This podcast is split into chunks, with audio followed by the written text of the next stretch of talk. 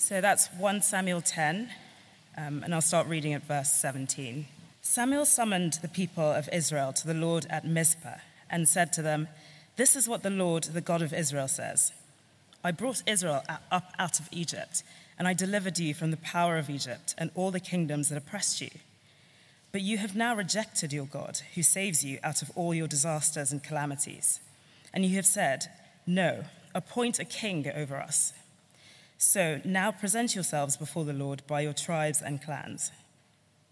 When Samuel had made all Israel come forward by tribes, the tribe of Benjamin was taken by Lot.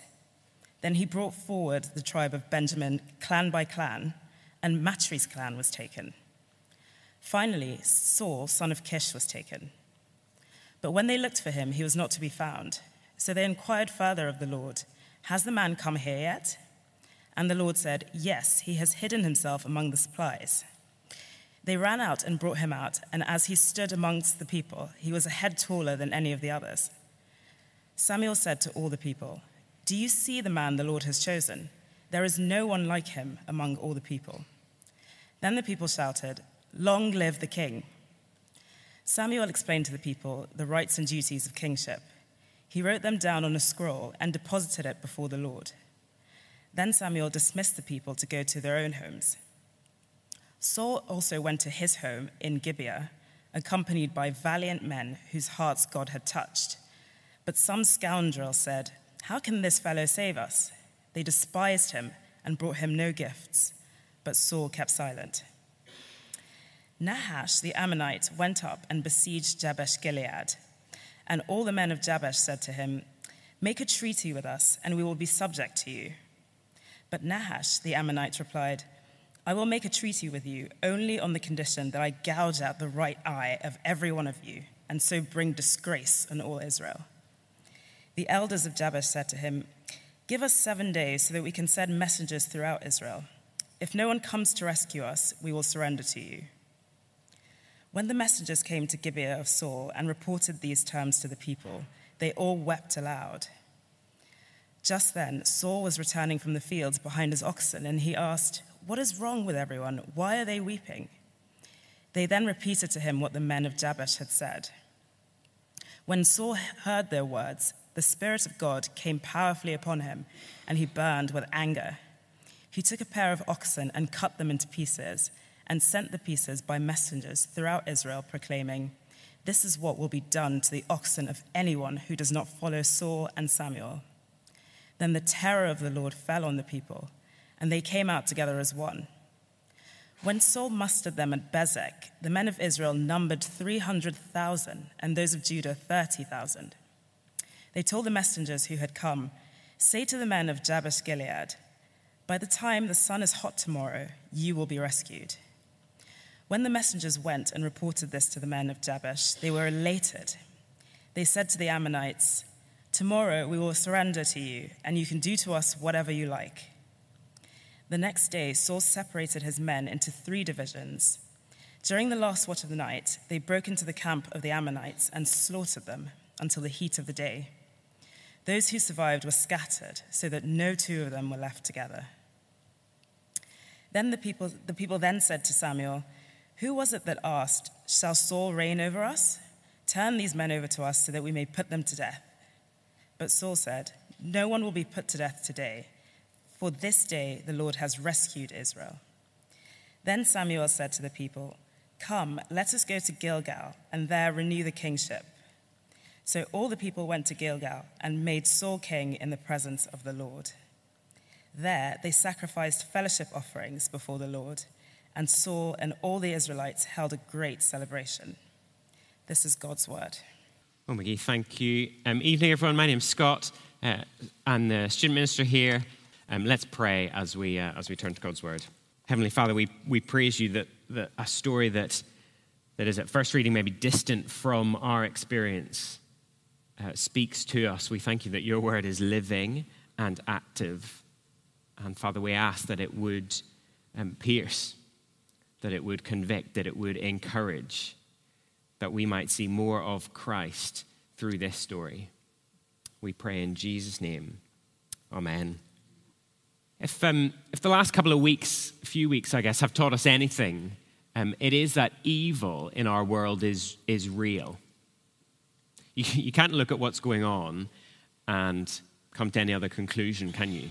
Evil is real. And in the face of that evil, we are so often helpless. That is, for, for, all, for all the West's uh, response, for all the outrage at what has been going on in, in Ukraine, for all that the, that the West would be able to outgun um, Russia, for all the, the economic sanctions that have been imposed, even for, for the moral authority that, um, that, that, seems to be weighed against uh, the war. Ultimately, well, not a lot has changed, has it? We have been unable uh, to stop uh, the onslaught of evil in Ukraine. We've, we've not been able to stop um, rockets raining down on civilians uh, trying to flee for their lives. Uh, uh, and I don't know, who, who, knows how this war will end, and, and, we must pray that, that the peace talks that are ongoing would bring some, uh, some success, that there would be peace. But any, any deal that is struck um, will almost certainly not deal with every evil that has been committed. And probably um, Putin will get some of what he wants uh, through this war. We want evil to be stopped when we see it. We want it to be dealt with um, once and for all. And yet we are helpless in the face of real evil. We long, don't we, for, for a leader able to, to do something about it. Someone who could just come in and, and deal with evil. People in, in our passage um, this evening, 1 Samuel 11, they are faced with a real evil. And they need someone to, to come and step in and deal with it. And that is what they get um, in their king, in Saul. They are threatened by evil, and the king comes to rescue them. Um, it, has it, been a few weeks since we've been in 1 Samuel, so um, let me just remind you of what's going on in, in the book. Israel um, have asked for a king. Samuel the prophet, he's, he's told the people that that means they're rejecting God. They don't want God as their king, they, they want a human king like all the other nations um, around them. God even tells them that it won't end well and that it'll go badly in the end for them, but that's what they want. And so God tells Samuel the prophet to anoint Saul as king, to give the people um, what they want. And the last time um, we were in 1 Samuel, we were in chapter 10, we saw that, that Saul, he, he looks impressive. Um, he's a head taller um, than any other Israelite. He looks impressive, but he's not really acting um, much like a king. So at the grand sort of reveal uh, ceremony uh, uh, of him as, as the new king. Well, they can't find him because he's, he's hiding away uh, among the supplies. By the end of chapter 10, um, some of the people are asking, How can this fellow save us? What sort of a king is Saul? How can he save us? And the answer that we get in, in chapter 11, um, that we're focusing on this evening, is he can save because he's empowered by God's Spirit.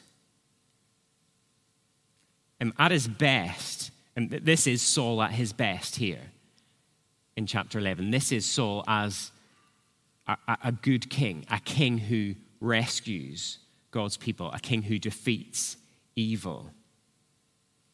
And yet, as we'll, as we'll go through, even at his best, um, Saul is, is just a faint shadow of the true king. And we need King Jesus to crush evil once and for all. And that is what he has done. That's where we're going, and you'll see on, uh, on your service sheet the outline and how we'll, we'll work through the passage. Firstly, God's people are threatened by the serpent. Secondly, God's people are rescued by the Spirit empowered King. And thirdly, God's people are united by the King's mercy. Firstly, then, God's people are threatened by the serpent. Let me read again from verse 1. Nahash the Ammonite went up and besieged Jabesh Gilead. And all the men of Jabesh said to him, Make a treaty with us, and we will be subject to you. But Nahash the Ammonite replied, I will make a treaty with you only on the condition that I gouge out the right eye of every one of you, and so bring disgrace on all Israel. The elders of Jabesh said to him, Give us seven days so we can send messengers throughout Israel. If no one comes to rescue us, we will surrender to you. God's people, right at the beginning of, of Saul's kingship, are threatened. They're threatened by Nahash the Ammonite. Nahash um, literally means serpent. Nahash, serpent. Um, and if you know anything about your Old Testament, when you hear that someone is called serpent, it, it, it, it rings alarm bells. And you know what you're going to get with Nahash, the Ammonite. It's a little bit like um, if you see on the poster for a film, um, Dwayne the Rock Johnson. You sort of know what you're going to get. High budget, low plot, low quality. Um, Dwayne the Rock Johnson, you know what you're going to get. Well, when you see, when you read here, Nahash the Ammonite, serpent, um, you know what you're going to get. He, it, it is a picture in the Bible of, of evil. And it has been ever since Genesis 3, when the serpent in the garden tempts um, Adam and Eve. And so here we have the serpent besieging um, Jabesh Gilead. The people, and perhaps un- unsurprisingly, they, they want a deal. They don't want to face this, this evil. But the deal they want basically involves their total surrender uh, to him. But Nahash, the, the, serpent, he's not content with, with that. He, do, he doesn't just want to capture uh, their land and enslave them. No, he wants to humiliate them um, it, it is a brutal and um, gruesome thing that he wants to do. I mean, he wants to gouge out the right eye from each one of them. And there's, there's no sort of ambiguity there, is there? There's no question about um, is this a war crime, is this not? Nahash, the serpent, wants to absolutely humili- humiliate the people. And the people, uh, perhaps rightly, they sort of stall for time.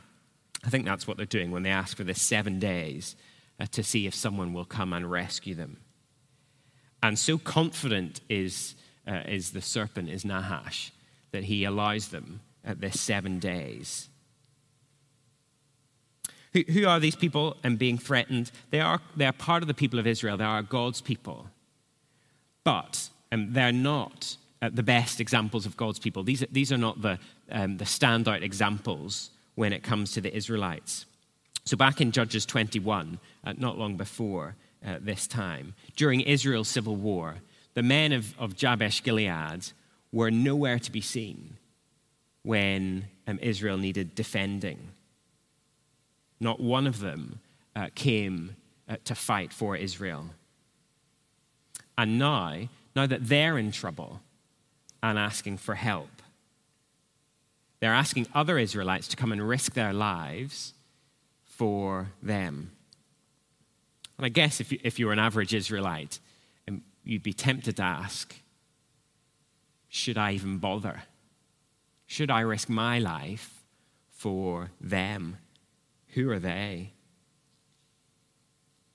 So we find God's people are, are threatened by evil, and it looks like the serpent is going to win. It looks like evil will win. And I think you could use that, um, that as a picture in, in small to explain why Jesus had to come at all. So way back in Genesis 3:15, speaking to the serpent, this picture of evil, God says, "I will put enmity between you and the woman and between your offspring and hers. He will crush your head and you will strike his heel." See, ever since Genesis 3, humanity has, has had an enemy, a real enemy, and evil is real. God's people are not immune from the evil in the world. And we see that here in 1 Samuel 11. We see it in, in, with Christians suffering in Ukraine and many other places around the world. Christians are not immune from evil.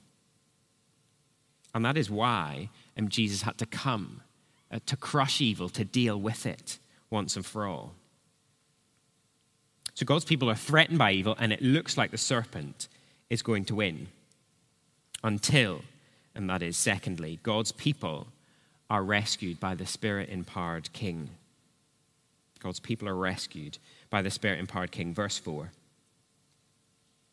When the, message, when the messengers came to Gibeah of Saul and reported these terms to the people, they all wept aloud.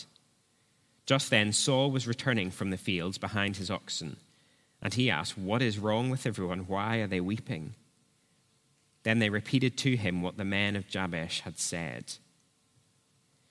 See, when the message comes to Israel, actually they respond pretty well. They're, they're sad, they're, they weep when they hear what their fellow Israelites are about to suffer. But what the people of, of Jabesh need is, is more than tears, they need a rescue. And that is only possible where God is at work. Verse, five, uh, verse 6. When Saul heard these words, the Spirit of God came powerfully upon him, and he burned with anger. He took a pair of oxen, cut them into pieces, and sent the pieces by messengers throughout Israel, proclaiming, this is what will be done to the oxen of anyone who does not follow Saul and Samuel. Then the terror of the Lord fell on the people, and they came out together as one. When Saul mustered them at Bezek, the men of Israel numbered 300,000, and those of Judah 30,000. When, God, when Saul hears what, is, what has been threatened to God's people, God's Spirit comes powerfully upon him. It, it, literally means God's Spirit rushes on Saul. It's, it's, a pretty rare thing in the, in the Old Testament, actually, for God's Spirit to come powerfully in this way on someone. It only happens to Saul um, in this chapter and in the earlier chapter, chapter 10, when he prophesies. And it happens to Samson in Judges 3, when he needs to stand up and defend God's people against the enemy. The point here um, is not that, that Saul is some great hero, um, that he, you know, he's the great leader, the, the, the Vladimir Zelensky type who stands up uh, to evil. And he's not the hero of the story. The point is, if, if God's people are going to be saved, God has to do it. God's Spirit has to be at work. God's Spirit comes powerfully on Saul, and he's filled with anger. And then he does this, this sort of strange um, recruitment tactic of chopping up his oxen and sending them out uh, towards uh, to all Israel. I'm not exactly sure what, um, what the point of that is, but it seems to work because the people are filled, we're told, with the terror of the Lord, and they come together as one. And the people of Israel, who, who had been pretty disunited um, up until this point, are brought together uh, under the king. 330,000 of them prepared to fight and die to rescue and the undeserving people of, of Jabesh. Verse 9 They told the messengers who had come, Say to the men of Jabesh Gilead, By the time the sun is hot tomorrow, you will be rescued. When the, when the messengers went and reported this to the men of Jabesh, they were elated. They said to the Ammonites, Tomorrow we will surrender to you, and you can do to us whatever you like. The next day, Saul separated his men into three divisions during the last watch of the night, they broke into the camp of the Ammonites and slaughtered them until the heat of the day. Those who survived were scattered, so that no two of them were left together. By anyone's standards, it is a comprehensive victory. Nahash's army is devastated. King Saul, empowered by God's Spirit, crushes the serpent and rescues God's people. But I wonder, as, as you had it read, if, you, if, it's, if it sat slightly strangely with you. If you thought, okay, Saul is empowered by God's Spirit to be angry and to slaughter um, an entire army. Is that the kind of thing God's Spirit does? Doesn't, doesn't seem uh, very loving, does it? Doesn't seem like a godly thing uh, to do. But the point here is that that when his people are threatened, and God doesn't mess around. He loves his people, and that means dealing with their enemies, dealing with his enemies in order to save the people. That is what it takes. Don't know how much, um, how much you were following uh, the, the drama of last week um, at the Oscars. Um, I mean, no one was watching it initially, and then everyone um, watched the video um, of, of Will Smith uh, slapping Chris Rock. And the, the, the interesting um, thing, at least initially, uh, with that story was that th- there was some people weren't sure what to make of it initially. Was, um, was Chris Rock wrong? Was Will Smith in the right? Were they both wrong? Is it right um, uh, that in, in defending uh, someone that you love from, uh, from an ill timed, um, inappropriate joke, is that, a, is that a reason? Is that an excuse, a good excuse for, for violence? Is it a good excuse to hit someone? And there was sort of, people weren't sure, were they? There were people coming out in support, at least initially, and people found it hard to, uh, to determine. But uh, just imagine um, for a minute a slightly different scenario. Imagine that scenario is, is not just one of disrespect or offense, um, but of, of genuine, uh, real threat. So imagine that, that, that, Chris Rock, instead of just throwing out insults, um, had come, uh, come towards um, Jada Pinkett Smith with, with a knife or with a bomb um, strapped to his chest well, then um, the actions of Will Smith w- would have been entirely justified, entirely right. It would be the loving thing uh, to, to shut that person down, to use whatever means to protect. The level of threat, we kind of get that, don't we? The level of threat involved um, determines whether something is, is proportionate, is, is right and good or not. The level of threat matters. And, and there is no ambiguity here, is there? The threat to God's people is absolutely real. And the evil that they are facing is real and it must be stopped. And that is what God's Spirit enables Saul to do to stop evil in its tracks and to wipe it out. That is what God's King does deals with evil, and rescues his people. And of course, there's, there's no moral ambiguity, is there, when, when Jesus um, defeats evil? The threat to God's people is real, it is serious. Um, so serious that, that it takes the death of God's Son um, to crush the serpent's head. But that is what is required to save, to rescue God's people. And that is what God will do, has done. And of course, Jesus' victory over evil is even more comprehensive uh, than Saul's here. It is total. And so when we are helpless, when we feel helpless and powerless to do anything about evil in our world, Jesus crushed it at the cross. That is what we all celebrate uh, this week at Easter. He crushes it, the true spirit empowered king who rescues God's people by defeating evil. And the consequence of that, then, here, thirdly, is that God's people are united by God's mercy. God's people are united by God's mercy, by the king's mercy.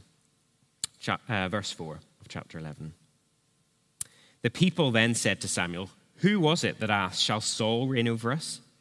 Turn these men over to us so that we may put them to death.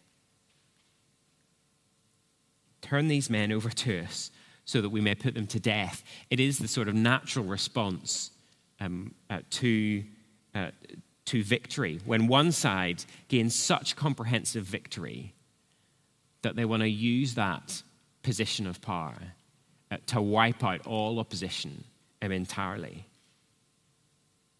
while we're, you know, while we're, uh, we're so good at defeating our enemies, let's just wipe out um, some of the people we, we don't like. Let's get rid of uh, some of the, the annoyances in our own side. And I guess you couldn't have um, blamed Saul for taking advantage of this great victory to cement his position of power in Israel. Yeah, let's, let's get rid of, of my opponents. But Saul here, again, he, he has another good king moment. Instead of abusing his power and wiping out all opponents, he shows mercy to them. Verse 13. But Saul said, No one will be put to death today, for this day the Lord has rescued Israel. See, Saul knows that it was God who rescued the people, not him. And that God's rescue brings people together rather than split them apart. It unites God's people behind God's king. Verse 14 Then Samuel said to the people, Come, let us go to Gilgal and there renew the kingship. So all the people went to Gilgal and made Saul king in the presence of the Lord. There they sacrificed fellowship offerings before the Lord, and Saul and all the Israelites held a great celebration. See that in verse 15, how it's now all the people come together to make Saul king. There's not, no opposition to God's king now. And so we get to the end of, of chapter 11, and I guess the people of Israel and, and us are asking Is Saul and the serpent crusher promised back in Genesis 3?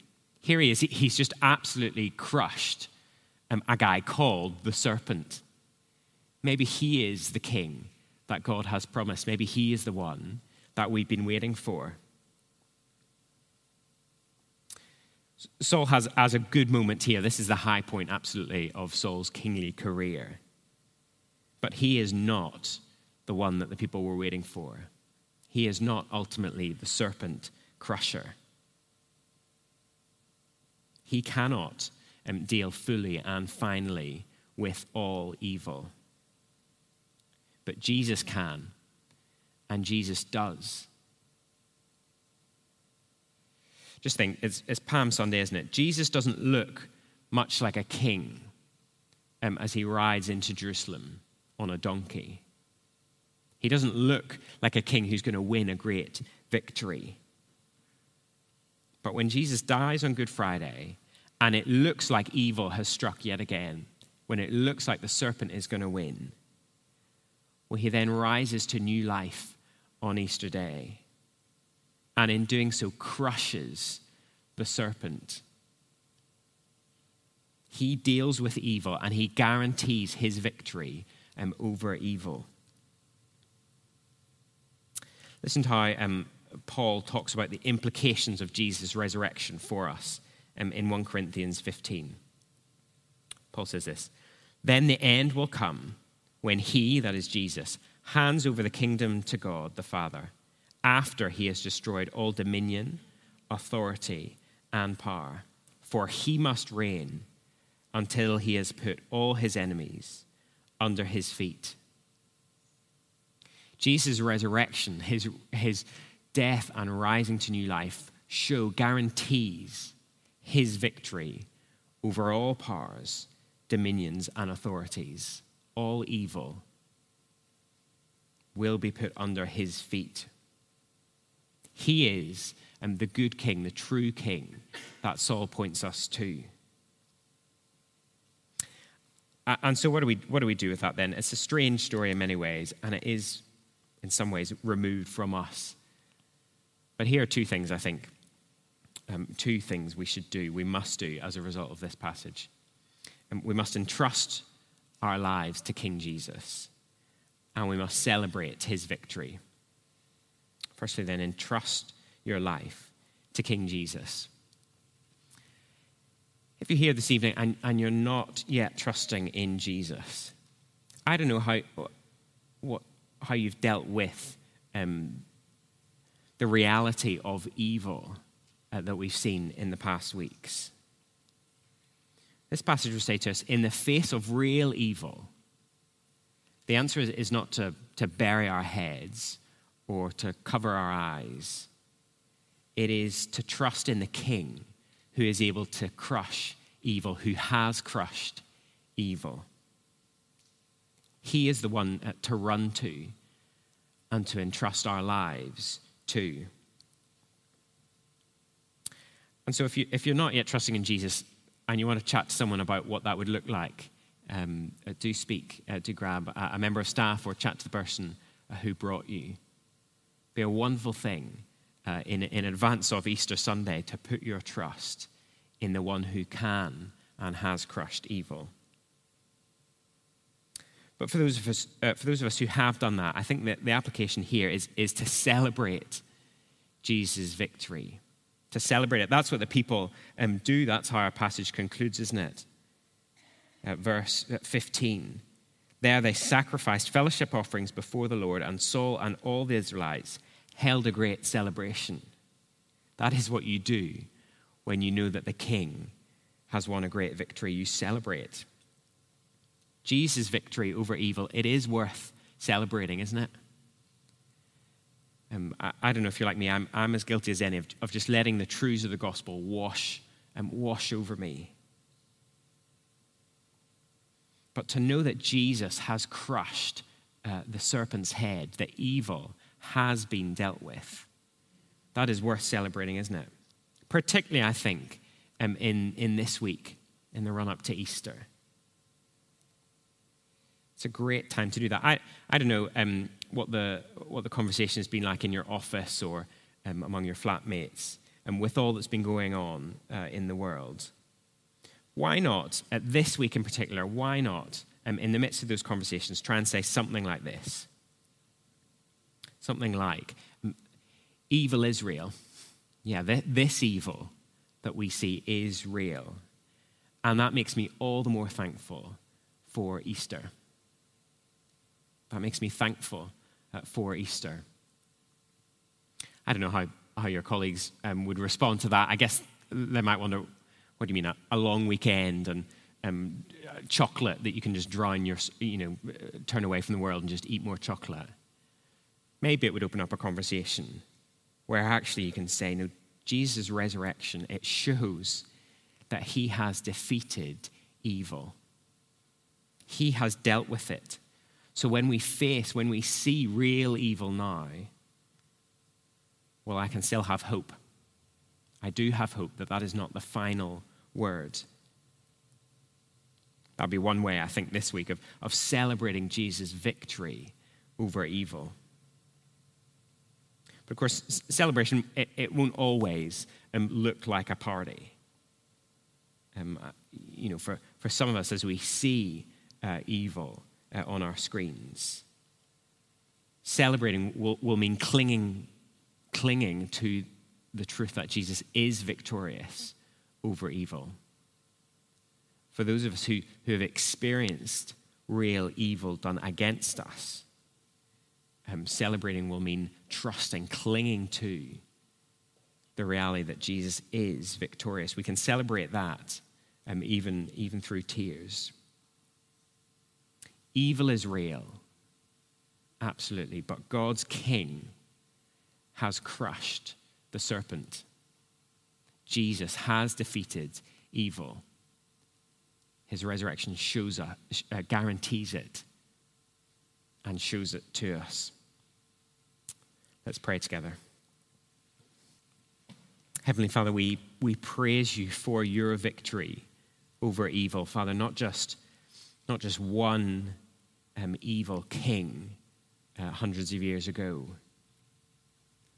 but over every evil